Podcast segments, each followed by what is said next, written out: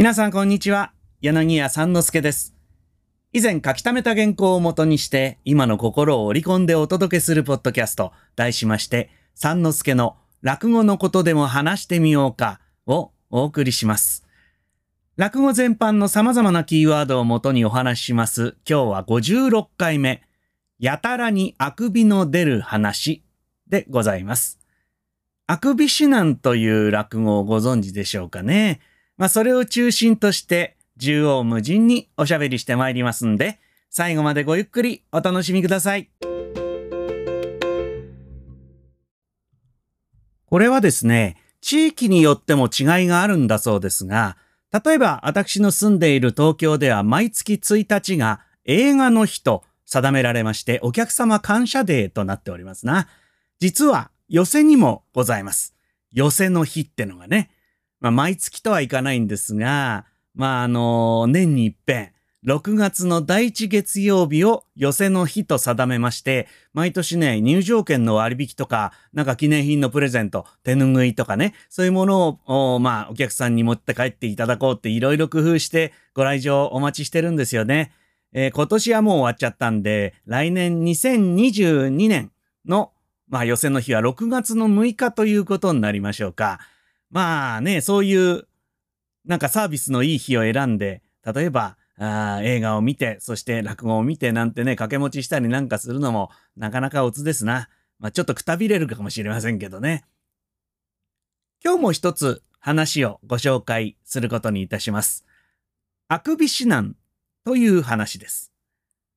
あのー、私がですね、近頃、まあ学校に入って何かものを教わるという経験としてはですね、まあもう10年以上前になるんですが、スキーを始めたんですよね。それまで、まあそうですな、40年近くスキー場にほとんど足を踏み入れたことがない私がですね、一年発起というか半ば騙されて、えスキーを始めるんですが、スキースクールに入ったんですよ。で、本当にもうスキーの履き方から何から一からもうみっちりと、まあ稽古いたしました。まあスキーっていうと普通の方はね、友達でワイワイ行って、で、まあできない人はできる人にちょっと教わりながら無理やりなんかね、難しいとこ連れてかれてまごまごしたりとか、そういう姿が想像されますが、私の場合はもうゼロからのスパルタなんですね。まあそれだけに自分で言うのもなんですがね、まあめきめき上達いたしまして、えー、最初のシーズンでまあね、普通の中級ゲレンデぐらいは、特に怖さもなく挑戦できるようになりましたな。やっぱり基礎をちゃんとうん、先生に教わるっていうのはとても大事なことですけど、その先生が言ってましたね。えー、9割は道具のおかげですよ。なんてね、そうか、なんて思ったことがありましたが。まあ、私はそういうおかげでね、まあ、プロフィール欄にね、そうね、スキーっていう、なんていうの、特技、スキーなんて書きたくなるぐらい、まあ、スキー、スキーにその頃はのめり込みましてね。新しいことに挑戦するっていうのは心躍るものだなということを、まあ、すっかり忘れておりましたが、えー、私もこのコロナ禍になって学校に入ったわけじゃないんですが、まあ、こういうポッドキャストをまた新しくスタートしたり、それから YouTube で動画をまあ出したりとかですね。で、これもまあ簡単にやればいくらでも簡単にやれるんですけれども、なるべくいい音でとか、まあそういうことを考え出すと勉強することがいっぱいありましてね。今回の収録もこうかな、ああかな、マイクのセッティング、それからその後のまあ加工ですな。そういうのど、こうかなって毎回このポッドキャストは試行錯誤しながらお送りしてるんで、それはそれで私の楽しみでもございますよ。さて、江戸の昔もまあお稽古事、習い事っていうのは結構流行っていたようでね。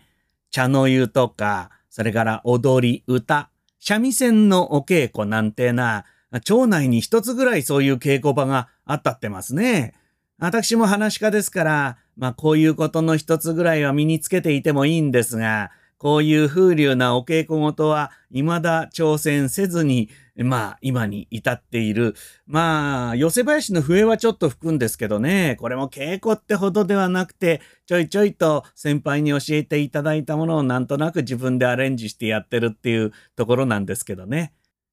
まあ、いずれにいたしましても、その新しいことを始めるというチャレンジ精神と、それからまあそれをずっと続けていくための忍耐力というのは別のものでございますな。ああ、町内のガサツな連中なんてな、次から次へとお稽古事をはしごする始末で、中には、おじさんがいい女だからっていう、そういう不純な理由でお稽古に通うなんて輩も随分といたんだそうですね。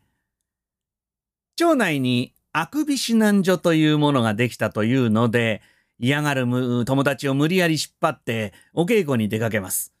あくびなんてものの稽古が成立するのかどうかしらなんていうのは、これは話の方でお楽しみいただくということにして、もうほとんどデタラメな、まあ、あくびのお稽古をお稽古たらしめているのは、まあ、演じる話家の力量にかかっているとでも言いましょうかね。ええいい講演を聞いていただくとね、ああ、お稽古ってのは、教わりたい人と教えたい人っていうのがいれば、どんなもんでもできるんだなってことがよくお分かりいただけると思います。まあ内容は落語でございますから、くだらないことこの上ないんですが、この話を聞いて、じゃあなんか私もお稽古してみようかな、なんて思っていただければ嬉しいですな。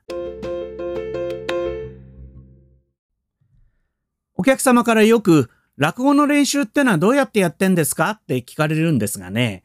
落語においては、練習という言葉を使うよりも、稽古といった方がなんかしっくりするんですよね。で、それがどうしてなのかっていうのが全てを物語っていると思うんですよ。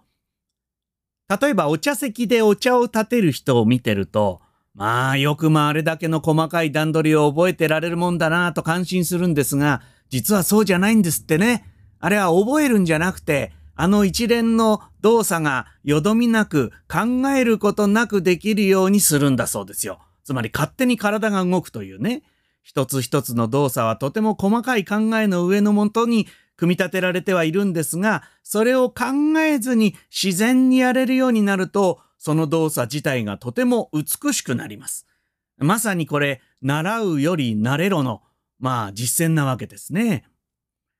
お稽古というのは基本的に先生が一人生徒一人の関係で進んでいきます。歌や踊りのお稽古で、まあ何人かでね、一緒に歌って稽古するってことはあっても、指導を受けるときは一対一で。先生は生徒の進み具合に合わせて一人一人言うことが違います。え、先生は生徒が地道に繰り返したり繰り返したりして、えー、覚えることにみっちりと付き合いましてね。で、時には道に迷ったり、稽古の段階によくある、まあ、自己流になりがちなその誘惑ですか。そういうものに負けそうになると、そっと手を差し伸べてくれたりする。まあ、基本的なことをみっちり仕込んだ上で、その人の才能を伸ばすという、そういうやり方ですな。で、こう考えると、ものを得得するときには、まあ、体系的な学習、練習。まあ、これはどっちかっていうと西洋から入ってきたようなものの考え方かもしれませんが、そういうことよりも、その人の個性に合わせた稽古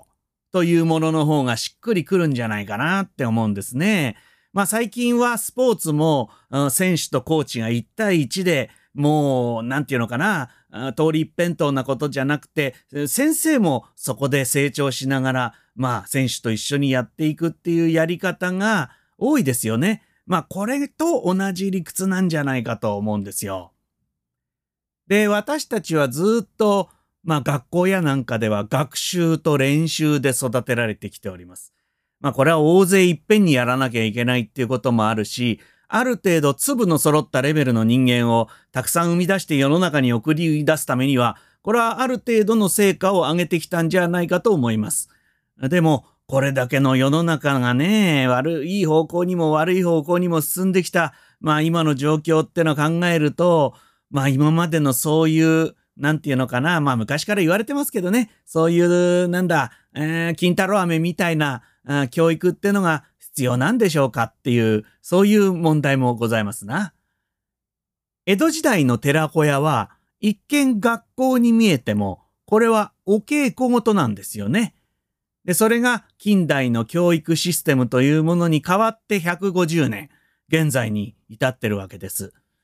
で、その次に必要な人を、まあ、育てるという仕組み。これはね、もしかすると、またお稽古に戻ることなんじゃないかなって、私は密かに考えております。あれ？なんかあくび指南がいつの間にか教育論みたいになってしまいましたが、